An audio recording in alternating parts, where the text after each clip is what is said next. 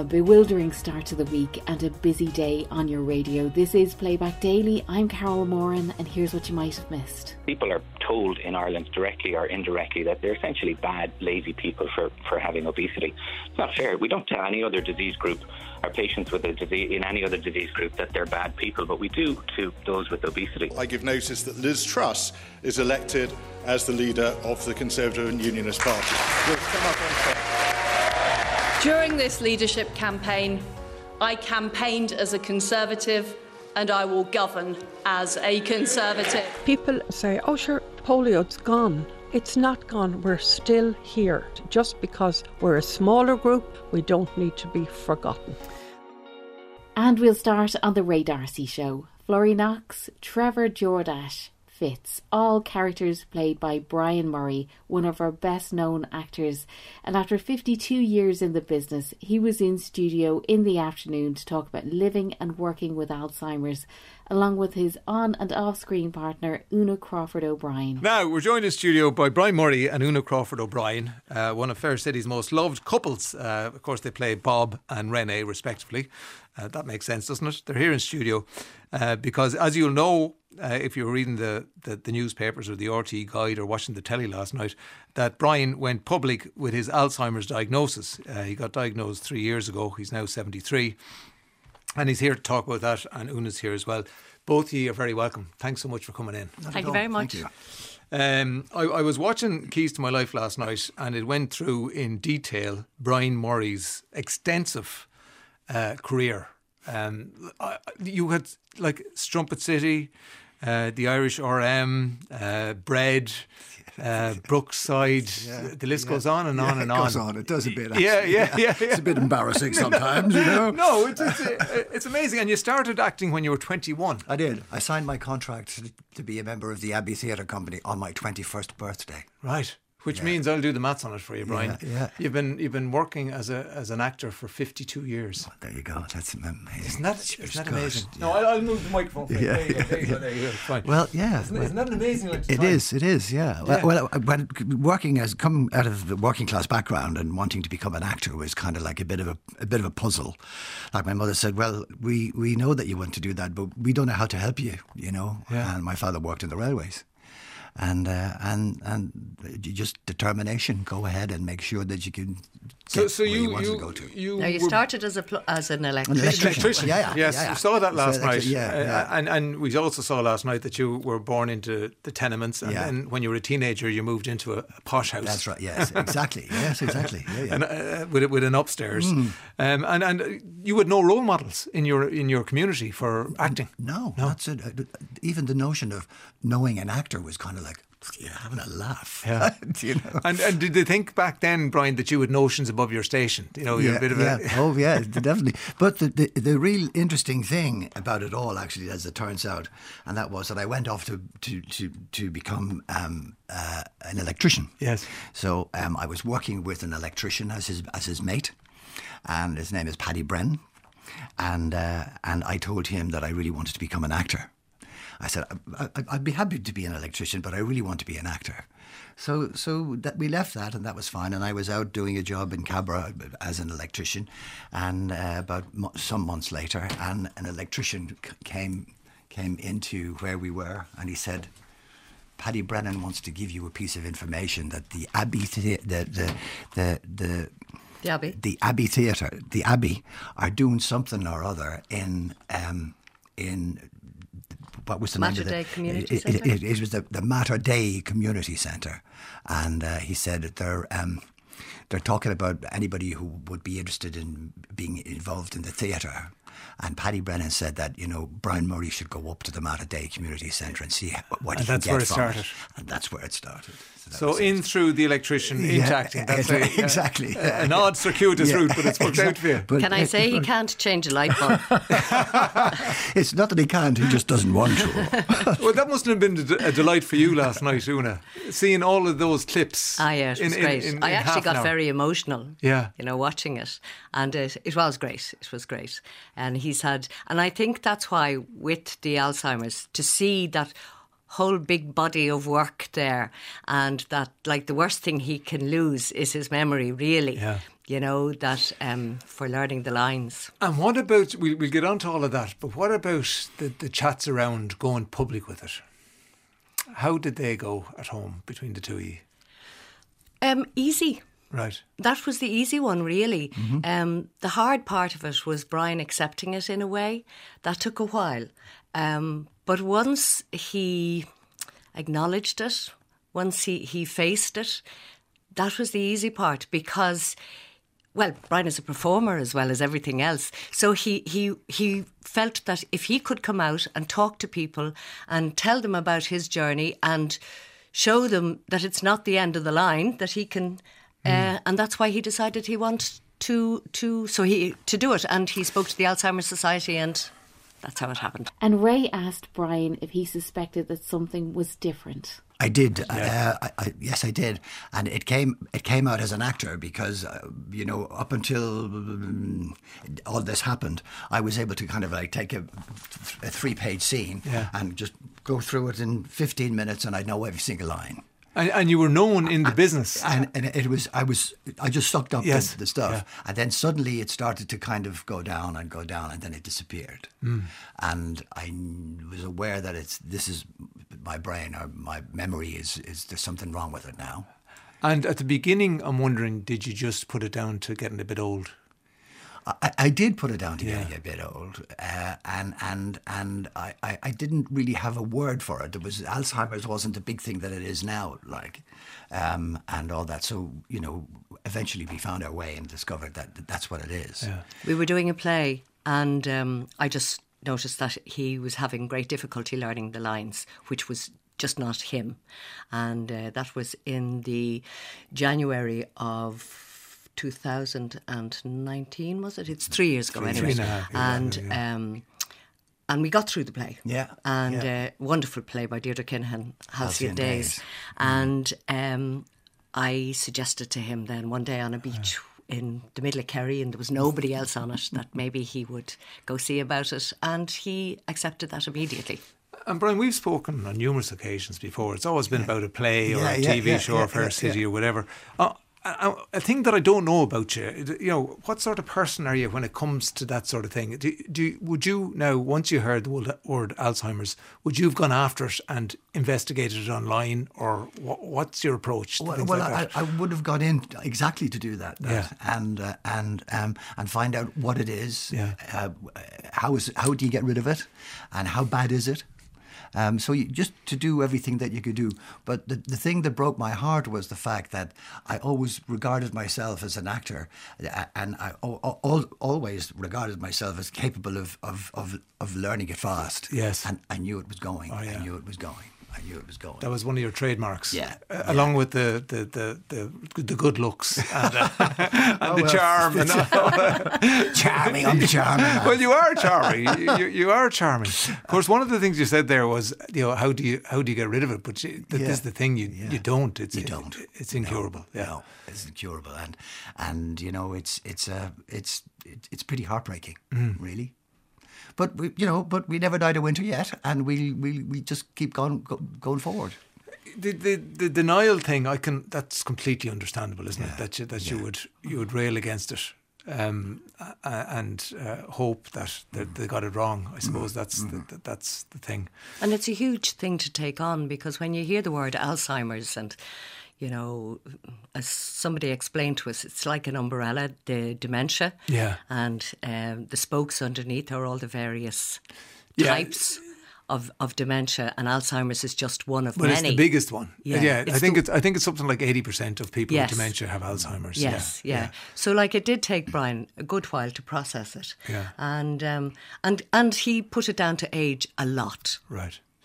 The other thing is, and I don't know if this happened with you, Brian, is that, and, and I would imagine it did because you're such a brilliant actor, that people develop little strategies to disguise the fact. Yes, yes, yes. That, you know, Sometimes being an actor is very, is very well worthwhile. Yes, yes, yes. So, so, yeah. so you you had little little things you used, little devices, little, little strategies. devices, yeah, yeah, And, and and and it has to be said as well that in in in RTE in Fair City, uh, with with Bridgie and and Bridgie and de all Courcy, rest the of it. executive producer, yeah. I mean, it, it was just fantastic the support that has Yeah. been given to me. Do you know what I mean? And when Really. did you have to tell them?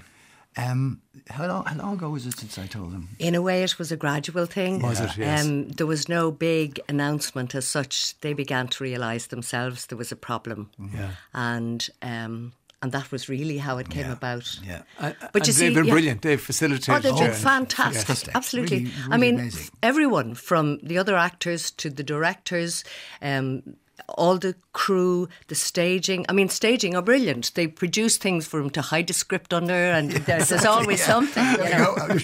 yeah. And oh, you no, see, it's been fantastic. They wouldn't have known Brilliant. it. A lot of them wouldn't really have, have acknowledged it as such because if Brian can't remember something, he'll very often make it up. He's an actor. can't remember the next lines. Make them up. What day is today? Saturday, Saturday, Sunday. Yeah, but, but, but uh, just on the day, because I believe you have whiteboards. You have a whiteboard in your bedroom, Yes. for Yeah. example. Yes. So my name was on that this morning. Yes. So you- all right. Oh, okay. yeah. Yes. All right. It's still there to be wiped still out when we go there, home. okay. Yeah, it's- Ceremoniously wiped out. so, so that tells you what what's yeah. coming for Yeah. the day. But this to is this you. is this is the menu for the day. And Right that's what now. he sees first thing in the morning. Okay. Una Crawford O'Brien and Brian Murray from The Ray D'Arcy Show.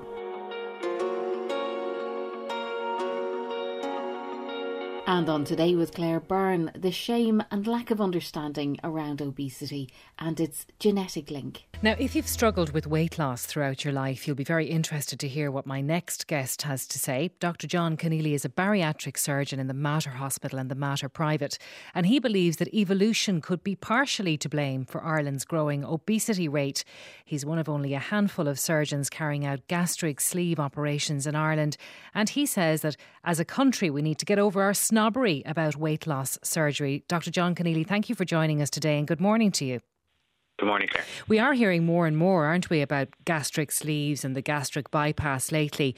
Why do you think there has been such an increase in interest and demand for this type of surgery? Um, well, a couple of things, really. I suppose the, the pandemic of the last couple of years uh, threw obesity and its um, uh, complications into a pretty stark uh, relief when you consider that um, up until the end of last year, uh, a third of the global um, mortality rate, the only associated condition uh, patients who succumbed to uh, COVID from had was obesity. Um, so that garnered a lot of, of coverage and. Um, the other reason it's become, uh, I suppose, much more prevalent, or we're hearing more about it now in Ireland, is that we're just catching up with the international trends. Metabolic surgery, as it's more uh, appropriately called nowadays, has been around for more than 50 years, but we're at least 30 years behind the global trends in Ireland. And so, bit by bit, we're catching up and realizing that there's an, an enormous amount of benefit um, in the management of obesity to be garnered from surgery. Um, but, un- but unfortunately, I suppose the thing that's put it into into the news the most has been the amount of medical tourism uh, in the obesity surgery space, which we've had to deal with. Yeah, we'll talk about that in detail in a while, but I'm just interested in your own case because you came back to Ireland from Canada around 2015, isn't that right?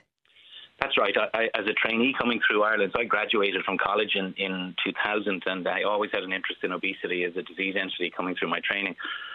My particular subspecialist interest as a, a consultant would be in complex uh, liver, pancreas, and transplantation surgery. But um, because I wanted to be able to perform um, a lot of that type of surgery with minimally invasive techniques, I undertook to learn um, bariatric surgery as well as part of my training. And so when I came back from Canada in 2015, I kind of had a dual skill set where I was trained as a laparoscopic bariatric surgeon and also in liver and pancreas surgery. But there was a huge difference between the amount of bariatric surgery that was happening here and, and where you had come from in Canada.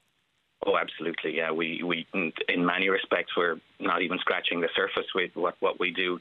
The, the my mentors and trainers in Canada couldn't believe uh, the fact that at the time that I started in training over there in 2011. Uh, there was only one publicly funded service in Ireland, which remains the case. There was one surgeon who had a part-time interest in it, uh, purely principally because uh, his senior, co- his his uh, medical colleague, Professor Donal O'Shea, had convinced him to uh, take on the surgery. We are doing pitifully small numbers by comparison with the rest of the world. So Claire asked Dr. John Conneely about attitudes to weight gain in Ireland. But you know, in Ireland, we always said, uh, certainly when I was growing up in the 80s and 90s, well, we might have a few extra pounds, but we're not as bad as the North Americans. Now, that's not the case now. And are you saying we need to get over that? We need to get a grip on that fact that 60% of us are obese? Absolutely. We are the second uh, worst affected country in Europe now that um, our, our, neighbours in the UK are no longer counted in the European numbers. Um, and when it comes to obesity, uh, we may not have as many at the top end of the scale like you see on the My 600 Pound Life TV shows, but we have an enormously uh, overweight population, and we have a massively underdeveloped approach to the management of obesity as a disease, uh, which we really need to do something about because it's costing us literally billions a year. And talk to me a little bit about why you believe there's a snobbery attached to the type of surgery that you do. Well, the assumption is that it's in some way cosmetic, uh, that weight loss surgery is just a, kind of a cop out for people who just couldn't be bothered to control their diets and maybe get out and exercise, which speaks to a spectacular lack of understanding about how obesity works. Obesity is a chronic, lifelong, relapsing, remitting illness.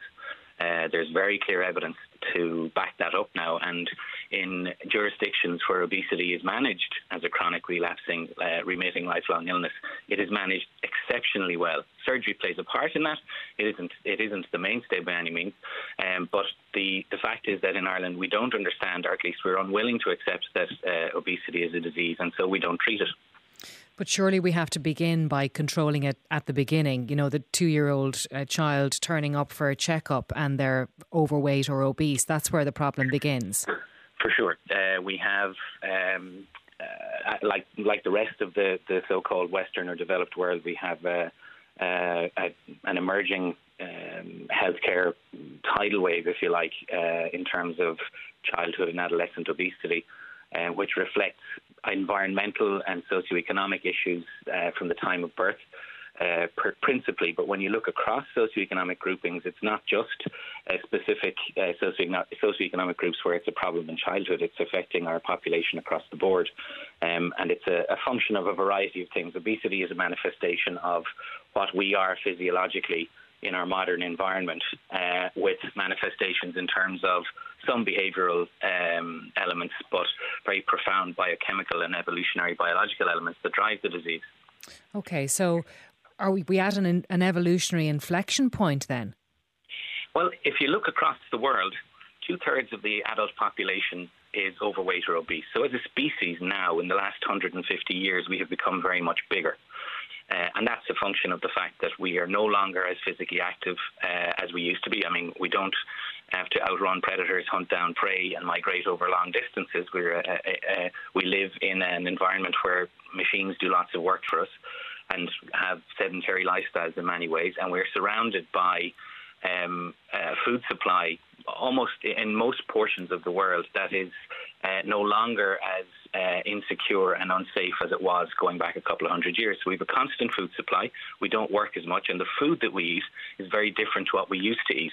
It's frequently uh, either full of pro- highly processed ingredients which our body bodies don't deal with terribly well, or has been nutrient enriched, particularly carbohydrate enriched. And carbohydrates our bodies love because they're very energy efficient. You get lots of energy benefit from very little effort involved in digest eating and digesting carbohydrate. But the problem is that we, we develop uh, profound abnormalities of our energy maintenance systems within our bodies and our energy storage systems. And as a result, we end up storing huge quantities of energy in the forms of fat which in certain uh, uh, elements of the human population worldwide will be fine, will be tolerated well, but for huge proportions of it, it won't be. So over time, we're going to find that we either change the way we eat, drink, live, uh, and behave, or the type of human that is going to survive into the future is going to be metabolically the, the type of human that tolerates carrying much more fat. And as for the advice of eat less, move more, it, it'll rank up there in, in years to come. We'll look at eat, eat less, do more uh, as some of the worst uh, public health advice that's ever been given, because quite simply it doesn't work. And all you have to do is ask anybody who's attempted a diet uh, whether or not that works. Uh, obesity is a, a fairly insidious um, condition, and one of the one of the nastiest elements of it is that your body has a set point when it comes to weight, which as you gain weight resets upwards. So let's say you weigh 120 kilos and ideally you should be around 90 kilos every effort you make to get below 120 kilos, your body is going to mitigate because your body will want to stay at 120 kilos. You just ask anybody who's dieted, no matter what they've done, they do everything they can, and when they stop, because most of those lifestyle modifications aren't terribly sensible or at least realistic in terms of maintaining them long term when they stop those efforts, their body gets back to where its set point has been. Take a, a sample of 100 people, for example, and you know a, a rough example uh, of 100 people who attempt by lifestyle and dietary modifications alone to get back to a healthier weight. Maybe three or five in 100 will manage it. The rest can't. And that's not because they're lazy or weak willed, it's because the biology of their disease subvents every effort they've made. So until we start accepting that, we're, we keep sending people down this this rabbit hole of eat less, do more, which is doomed to failure. So the only answer then is to reduce the size of your stomach. No, there. The, surgery is a is one of a variety of different uh, angles uh, from which you can attack the disease.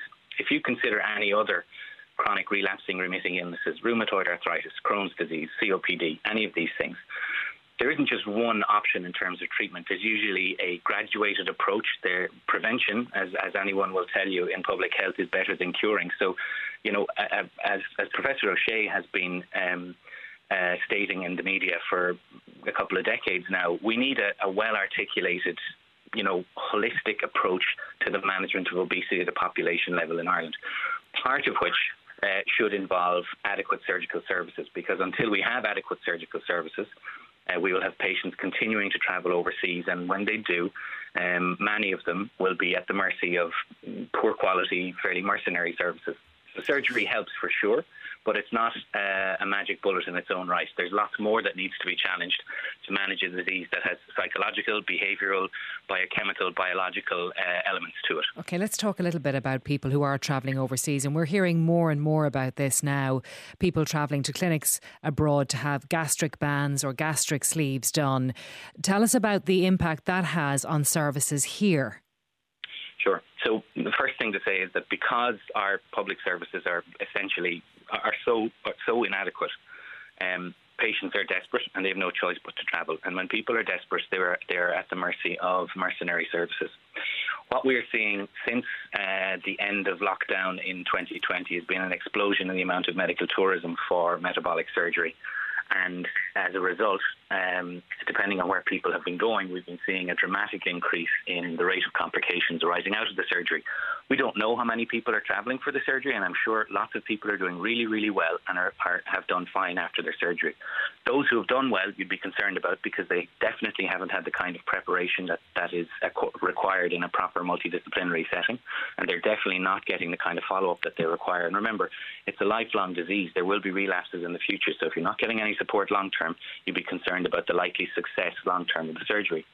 The people we're seeing coming back with complications the number that we're seeing far outstrip what one could consider to be an acceptable rate of complications. We think, but we don't know because we don't know how many people are going. But my colleagues in uh, upper GI surgery and the, the handful of us, about six of us in the country who have expertise in bariatric surgery, have seen an explosion in complications arising out of sleeve and bypass surgery overseas.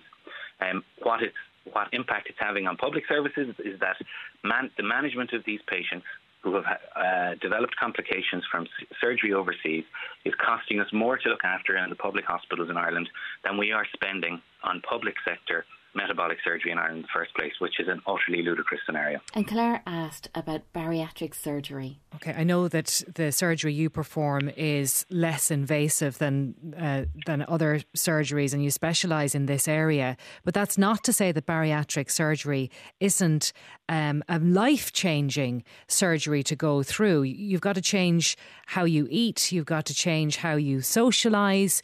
Your life is changed forever after you have this. It is, but when it's done right, it's it's it's changed for the better. We we patients who come to us have been struggling with their weight oftentimes for decades, and there's a huge amount of uh, personal negativity that comes along with it and, and social negativity. People are told in Ireland directly or indirectly that they're essentially bad, lazy people for, for having obesity. It's not fair. We don't tell any other disease group our patients with a disease in any other disease group that they're bad people, but we do to those with obesity. And once you help them to understand how their disease process works, once you help them to identify what the red flags are, the things they need to avoid into the future, what the triggers are for them, particularly when there are psychological elements that are prevalent for them, and when you get them to a healthier weight after surgery and show them then how, how they can manage their disease going forward so that they stay at a healthy level, can identify when relapses are on the horizon and can, can mitigate them as a result, it's transformative for people. you give them back control over their lives. You you give them back control over their health. You reduce their cancer risk to that of the normal population. You reduce their uh, sudden cardiac or neurological uh, catastrophe and death rates to that of essentially the normal population, and you let them move around comfortably again. It's utterly transformative surgery when it's done properly. Dr. John Conneely from Today with Claire Byrne. And in the afternoon, a new Prime Minister for Britain. Liz Truss, as you've been hearing, will be the next UK Prime Minister after she won the Conservative Party leadership vote. She defeated rival Rishi Sunak in a ballot of party members. Liz Truss, who's 47, will tomorrow become the third female Prime Minister in British history, following the footsteps of Margaret Thatcher and Theresa May. The result was announced in the past hour by the chairman of the Backbench 1922 Committee, Graham Brady. The total number of valid votes given to each candidate was as follows Rishi Sunak, 60,399, Liz Truss, 81,326. Therefore, I give notice that Liz Truss is elected as the leader of the Conservative and Unionist Party. We'll come up on During this leadership campaign, I campaigned as a Conservative and I will govern as a Conservative.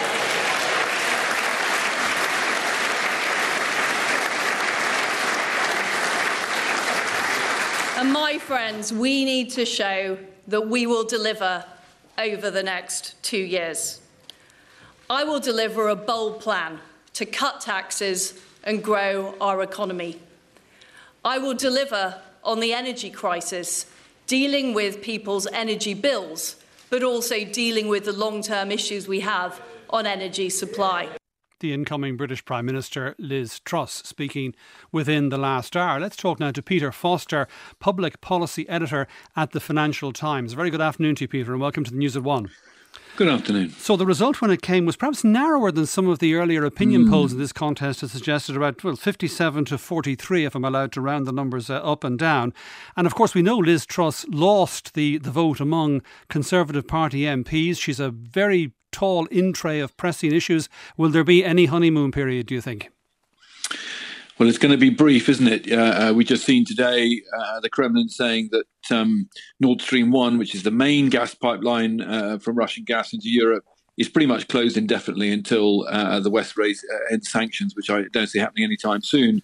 That immediately puts the heat on Liz Truss. So, insofar as the honeymoon, it's going to be very short. And I think if she gets it wrong, and I'm really referring to, to her plan to tackle energy bills, household energy bills, if she gets that wrong, she'll lose people very quickly. Conversely, um, you know, there's lots of political noise around, but the overwhelming issue is this issue about energy bills. And if she gets it right, there's an opportunity there for her to uh, uh cement her place and, and get some breathing space for for what will be, as you say, an absolutely daunting in tray of of issues for, the, for for her when she gets her feet under the desk in number ten. There's also some of the unfinished business in relation to Brexit, particularly the Northern Ireland Protocol. Now, she was an, a, Remainer during the, the Brexit referendum, but she's very much seen as the uh, as the candidate who was backed by the uh, uh, by the the Eurosceptics, uh, by the Brexiteers. Uh, what do you think she's going to do in relation to the protocol? She was guiding the legislation through, which would have allowed will allow the British government to, to walk away from that commitment. It's a very good question, and I think from my conversations, the general consensus is that she has very little political wiggle room on that. It's important to understand that that bill was, you know, got up by Liz Truss. Uh, uh attempts to soften it were, was blocked by Liz Truss. That cohort of the European Research Group, the, the, the hard Brexit wing of the Tory party, is absolutely the core of her support. And therefore, while she may well tack into the centre on some of the economic stuff, particularly her more ambitious supply side tax cutting agenda, uh, she may find she has less room for manoeuvre on the Northern Ireland piece. I guess one thing that may simply, you know, dwarf that agenda will be the scale of this energy crisis. Uh, if if if it gets worse, it may be that actually uh, even the right wing of the party decides that uh, an immediate confrontation with Brussels is not the solution, mm-hmm. and then you may see some of the things that we've been reporting, which is perhaps a, a trigger of Article 16, which might be uh, uh, that's the safeguard clause in the protocol, you know, which might be a provocation, but actually may also create some breathing space in terms of negotiating more narrowly on trying to fix elements within the protocol rather than seeking to unilaterally uh, uh, rip it up, which I think would provoke, even in this gas crunch time, a pretty draconian response from Brussels. Yeah, well, I mean, in, in, in, terms of that breathing space, that wriggle room, the, the, the timeline, well, it, at least potentially is pretty tight here, isn't it, Peter? Because the EU has legal action pending, which will be triggered, what, towards the end of next week? September 15 will effectively mean the end of the grace periods. You remember those grace periods that were agreed by both sides to help mm. phase in the protocol, and then they were extended unilaterally by the Brits and Brussels, whilst it didn't officially endorse that, tacitly agreed uh, and it suspended its infringement proceedings. And once this Northern Ireland bill came in, Brussels took that as a symbol, essentially, that the UK didn't want to negotiate. And there have been no negotiations since February. Liz Truss has had that file as Foreign Secretary. She refused to negotiate, partly because she was campaigning to be uh, a Prime Minister uh, uh in, uh, in fact, if not in name. So we'll have to see whether um, you know, she is prepared to create some space for negotiation. The official line is we want a negotiated settlement. I think the question is whether she's prepared to open a negotiation on the substance of the protocol or is going to continue to demand that it's essentially fundamentally rewritten, turned on its head, which is what the effect of that legislation would be. Before she became prime minister, she was very clear with Brussels that she wouldn't negotiate mm. unless Brussels was prepared to reopen the protocol. So it's you know intentionally back to that old stalemate. And I, again, I don't know how much political wiggle room she'll have to move on that. Peter Foster from the News at One with Bryan Dobson. And it was a bit of a mystery story starting the afternoon's Liveline and caller Dave. This is a mystery which we've we've solved many a mystery in our day. I think this this one will beat us. Now, I'll be, be up there anyway. We'll be up there. You yeah. walked out your hall door into your lovely driveway where you normally park well, your it's, car. Not, it's not actually a driveway. It's just it's a it's a garden, but it's an elevated garden by about five and a half feet high. Okay. From the footpath, and I came out on uh, Monday, or Thursday afternoon. Okay. And there in my front garden are four RSJs. Now explain what RSJs are for the uninitiated. An RSJ, if you're getting, an, you know, say one room into another, and you have to put a support up. Yeah. The upstairs, you know, section of the house. Uh, you'd be using an RSJ there. Uh, one of them is about 12, 13 foot long. The other two are about, say, 10 foot, and there's one down about 15 foot long. They are massive steel beams. Oh yeah, I mean you're not going to put these on the crossbar you're biting off the road. No way. And if you went out, I'm not advising this. Could you lift even lift one off the ground by, at one end? No, no, no, no. They are no. extraordinarily heavy. You oh know, yeah, you would have had to use, you know, triple a heist. Yeah, but surely did you not hear anything? Did no one knock no, on the door? I was out the back. There was no knock on the door. It was a loud bell. You'd hear the bell out in the garden. You'd hear it out in the lane. And uh, no, there was no delivery docket. Nothing. Nothing signed for. Nothing. Nothing at all. And do you know how much they're worth? I don't know. Somebody said to me around three, four thousand. Yeah, you're bang on. And you know the other thing is they're doubling in value because steel has doubled in price in the last six to eight months, and it's, yeah, it's, it's well, going up and up and up. I know. Yeah, well, they're brand new. There's a few markings on them, you know, chalk markings on them. So I'd say they're cut for size. And is there any yes. is there any name on them like Hammond Lane or? No, no, no, no, no, no. And did, did any neighbours see anything like I must have no, taken them. How would it take them to drop them into your garden? Twenty minutes.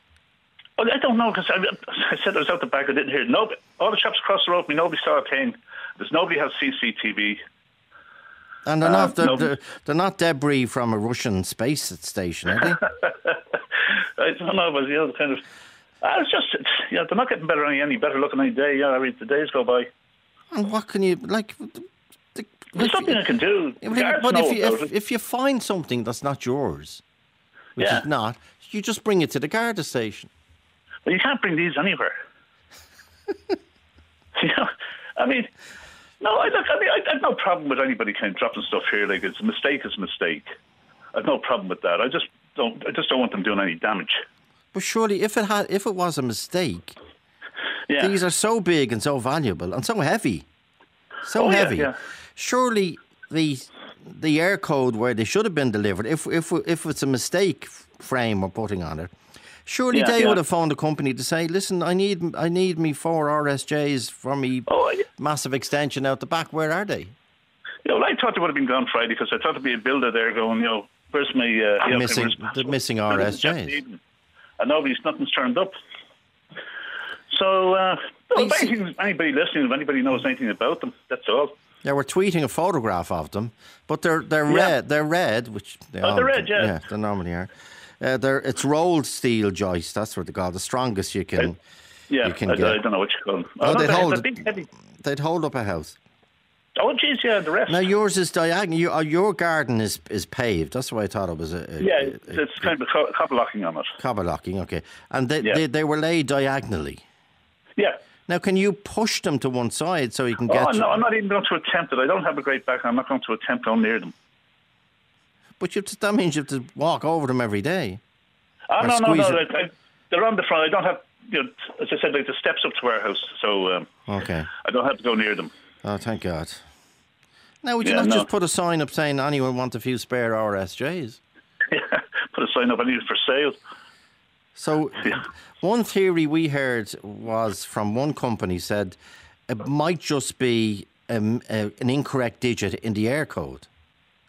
Yeah, I, I've no idea, Joe. I don't. But don't you know. surely, if you're delivering product Yeah. that's worth nearly four grand, I don't know if that Yeah, yeah. includes VAT or not, that's worth nearly four grand, surely you'd knock on the door. Oh, I say- know, I know, I know. It's not, a, a- it's not a prank, is it, Dave? No, I mean, I, I don't know who's going to put, you know, like I know a lot of lads that would be capable of doing it, but not with uh, four RSJs. And what did you do in real life? What did I do? I was Yeah. a stonemason. Oh, you're a stonemason. Yeah. Well, that's uh, not, Marble fireplaces. Oh, lovely. That's marvelous. But you're not. But, but that's far removed from needing Oh, yeah, no, needing it's- RSJs. Oh, absolutely, yeah, yeah. And it wasn't your birthday or anything, was it, Dave? No, no, no, no. no. And Dave wasn't the only one who has trouble with this kind of thing. Michael Nocton, when when the um the the few ton of topsoil was delivered to your neighbour's garden instead of your garden, what did that's you right. what did you have to do? Well, the neighbour, the neighbour contacted me. It's a, it's a good few years ago now, Yeah, okay. could be, Grand, yeah, right? okay. But the neighbour contacted me and said, "Did you order a, a lorry load of topsoil?" I said, "I did." Well, they said they delivered it to my house. He Oh, said, "Can you come and move it?" You know. But but the thing was, Joe, the, crazy thing about it was there's a big sign outside the the creche. You know. So I can't understand why the driver delivered it in next door. And did the, know? did the driver or the company take any responsibility for moving it to Well, the proper address? No, no, no, but they gave it to me free of charge in the end. Let's put it that way. And how did you move it? Well, I had to get a couple of lads on the street to move it with wheelbarrows and things. And I'm talking about a lorry load. I'm not talking Yeah, about know, a van load. It's one of those things that they automatically lift up and it's dumped onto your ground. Like you know, it's a, it was a massive, it was a massive amount of top topside which we needed. Okay. Okay, of course. But it, it, it took it took a good few hours to move it and calling people out and you know at the last moment and people helped out. And uh, the, the bottom line was I, I can't understand why he delivered it in there in the first place when there's a big sign outside the crash, you know. And and uh, it, it in the end like they didn't charge me for it. I wasn't going to pay anyhow. Like you know, even if they had. Michael there. Then John called Joe. Yeah, I was just saying in, in regards to the beams, like whoever has dropped them, they'll come back. Uh, the beams themselves, like they are house specific. They sound to me like they've been cut for an attic conversion or something like that. We're in construction ourselves, but if he needs the beams moved, sure, I could head down with a couple of lads. We can move them to one side, so they're not obstructing his driveway at all. But Oh, I no, no, wouldn't no, be no. worried too much. They come back and take their beams back, they will. Oh yeah, yeah. No, it's it's not uh, an obstruction or anything like that at all. Oh, they're But do you want to, do you want to No, move it's to like the garden is the garden is raised up about five and a half foot from the path. But do you want to So move there's- them? do you- What? How do you move them, John? We manually lift them. We have straps, so we raise them up and we put them on straps, and you'd have two lads on either side. And we'd carry them down to where they're going. No, he he put a log actually in under one end because he obviously he took this he took when they landed that with the straps right. They probably had to put the straps underneath. Yeah. So they they've one log in under it, so they get a strap in under it. Oh, fair play. Yeah. So Yeah, yeah, to make them easy now to lift back off the ground. So now, Yeah, so, yeah, but yeah. Well, well, that disproves the bank robbery theory, doesn't it? It does, yeah, and the and the size that's on it, the four one three zero. Yeah. That's probably the overall length because when we're ordering beams, we'd give our engineer the length from wall to wall.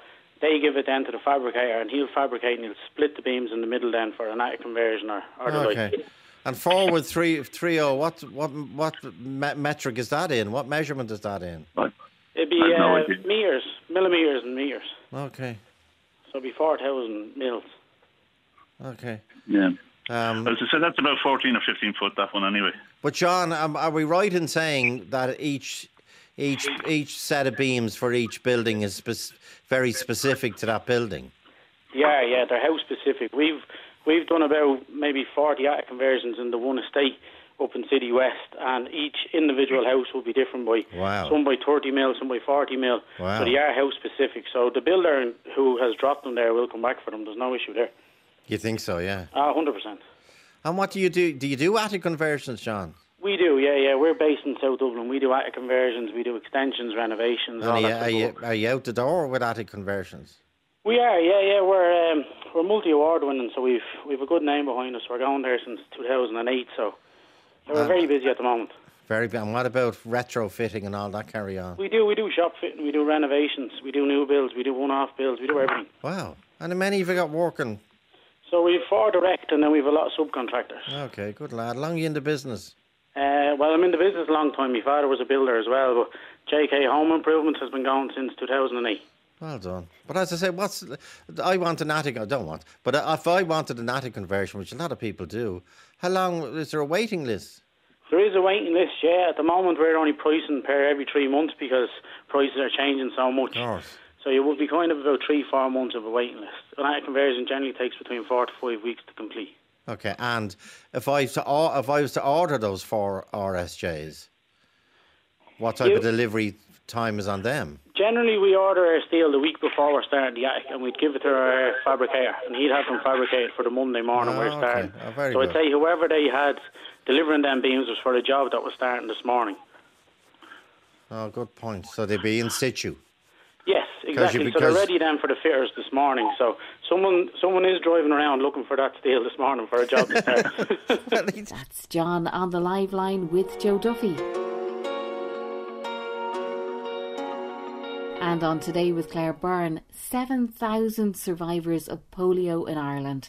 And Evelyn O'Rourke was hearing some of their stories. In March of 2020, with the arrival of COVID, we all quickly became familiar with new phrases such as social isolation and physical distancing. But for over 7,000 people living in Ireland who are survivors of polio, the sudden isolation and worry was all too familiar as they continue to battle the disease that caused so much heartache here more than 50 years ago.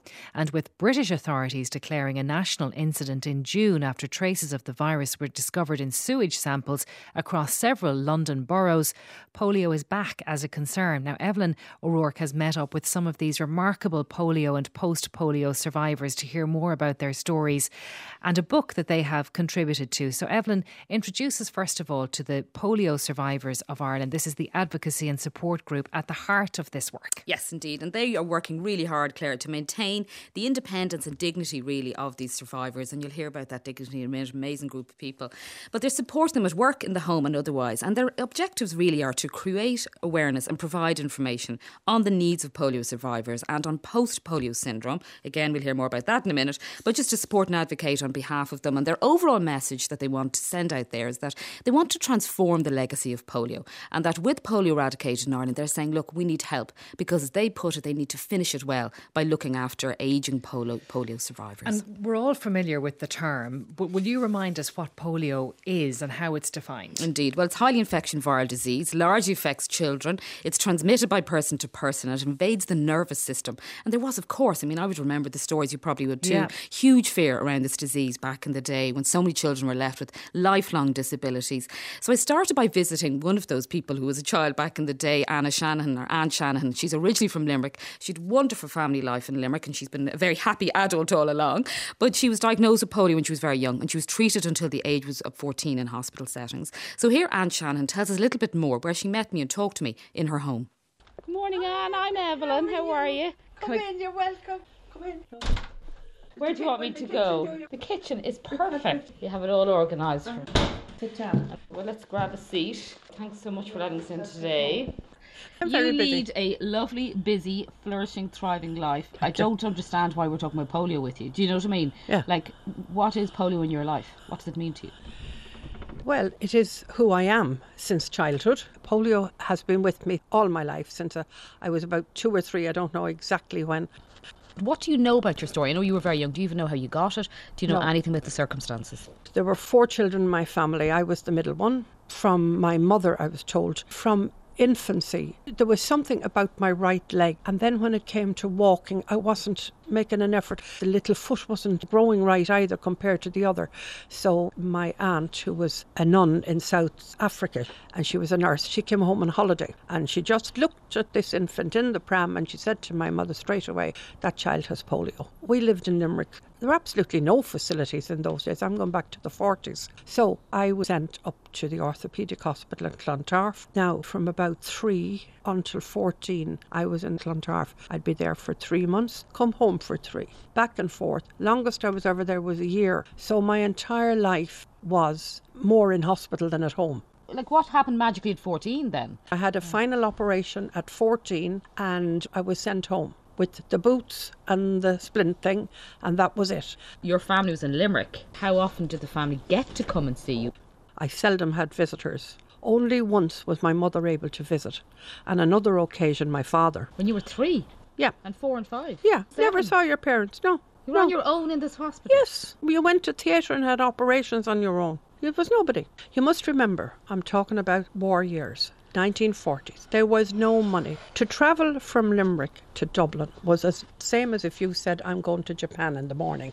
It was out of the question. Wow, that's Anne. And Anne also was telling Evelyn about the post polio survivors support group.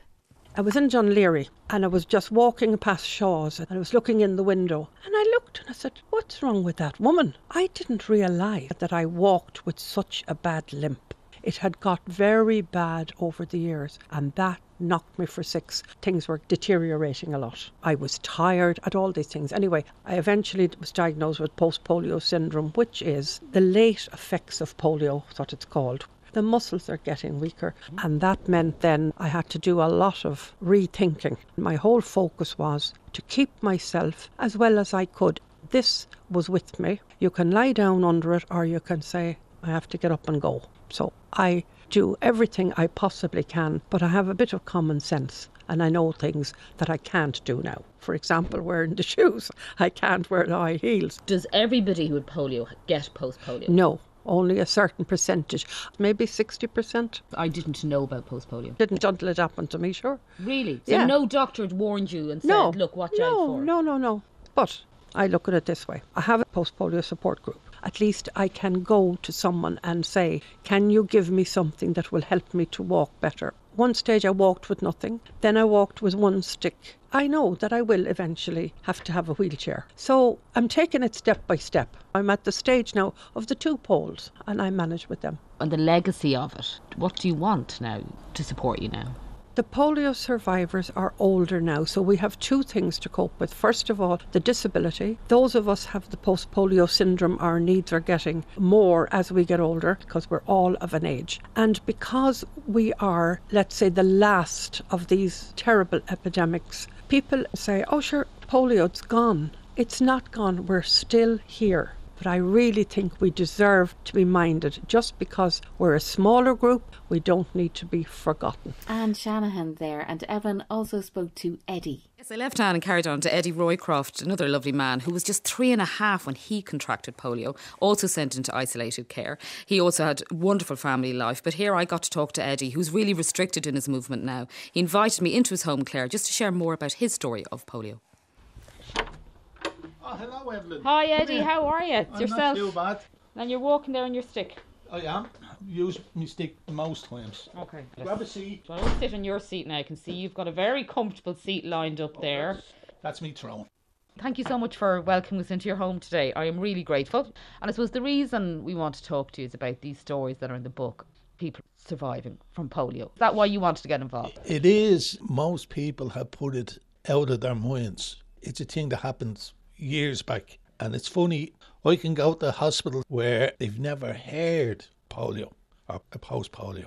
I got it when I was three and a half. I was in the hospital in Cherry Orchard for 18 months. They put me on physio. Then, when I was about nine or 10, the doctors just said to me, Ma'am, nothing else we can do, just let him get on with life. And I had a, a bit of a limp, and that was about it. I want you to bring me back to when you were three and a half. What I presume you don't remember a lot, but what you've been told happened. When I was three and a half, I lived in Finglas, and my mum thought that I had a cold or the flu, and then she started to get worried. She brought me to a doctor, and the doctor got me shifted over to Cherry Orchard. So he was suspicious. He was suspicious because at that time there was an outbreak of polio. You had pains in your legs and all. She heard Cherry Orchard, and your mom knew what that meant. Yeah, you were kept separate from everybody. When my mother or my father came over to visit, they had to stay either outside where there was glass to look in at me, or there was a rope put up that they couldn't cross the rope. You were three and a half. You were Yeah. left on your own for treatment. Yeah, I had four sisters who I never seen for the year and a half, and I think that's why we have a close knit family for their children and their grandchildren. Gosh. Um, Eddie wants to talk as well about this because he and others believe that post polio, the later effect of polio that we heard there from Anne earlier on, on their lives, that that just needs to be highlighted now. Yeah, they say people know so little about post polio. They indeed didn't know themselves about it, and they want people to to think about it because you know people think it's been eradicated, and thankfully for new generations with the help of vaccines, that is the fact. But they these guys have published a book, and it's called Polio and Us, Claire, and it's personal stories of polio survivors in Ireland, and you know these stories and others are in it. It's a great read, and you can buy it online from their website polio.ie. But here Eddie talks about post polio, and the survivors' resilience and their attitude to life, and really again with Eddie, it's remarkable stuff. So I got on with life and I was walking away, all different jobs, not a bother. Then when I was about 50, I got aches in my side. I needed to, get it checked out. All that hard. She examined me, she told me literally inside out. Then one day she said, There's nothing wrong with your kidneys. And she just asked about any other illness in my life. And I just said, Polio when I was three and a half. Oh, she said, That could be a problem. So she said, You have post polio. Until then, I didn't know.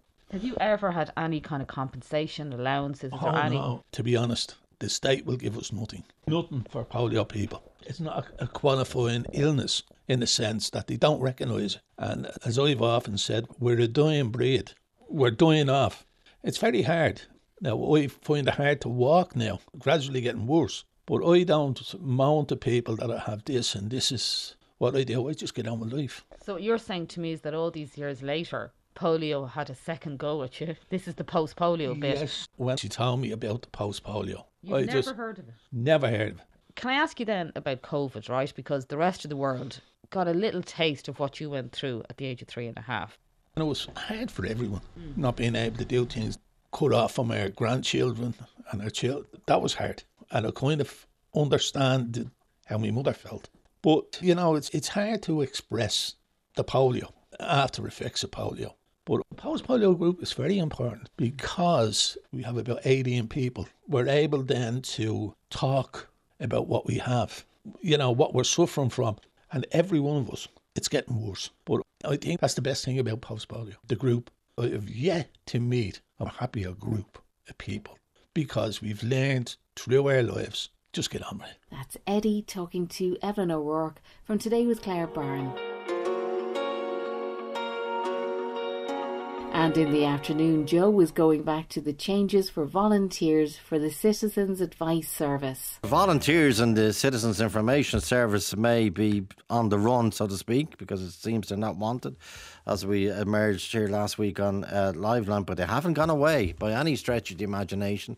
They're highly competent, highly qualified people, a lot of them retired, all giving their time freely and with great expertise and as you heard on Liveline last week, they are deeply, deeply upset with the decision by the management in the headquarters of the Citizens Information Service in Townsend Street in Dublin, a decision basically to get rid of volunteers. Now, um, Susan, good afternoon. Susan Dowling.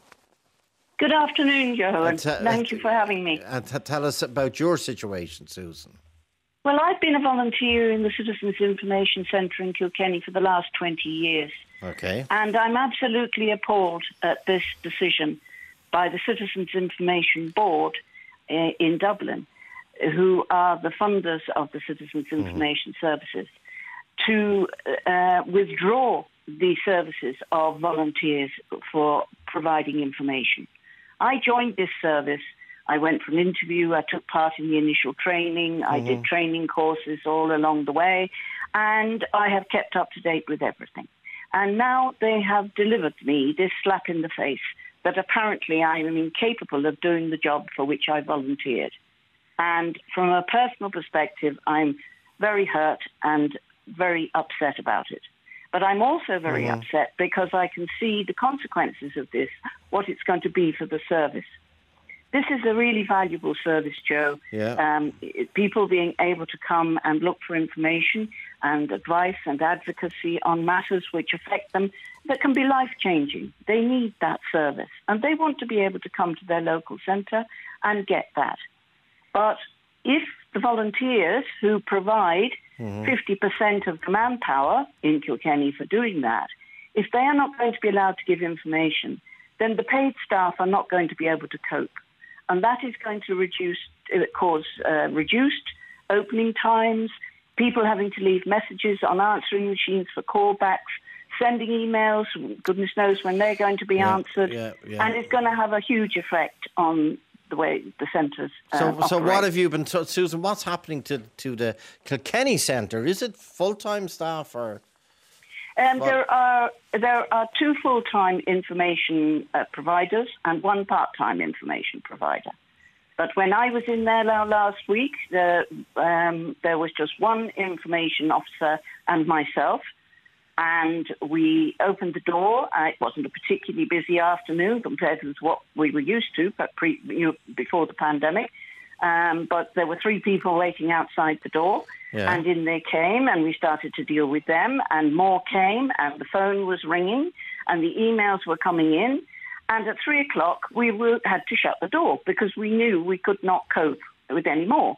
That's Susan on the Liveline with Joe Duffy. And that's it for Playback Daily, so mind yourself till next time.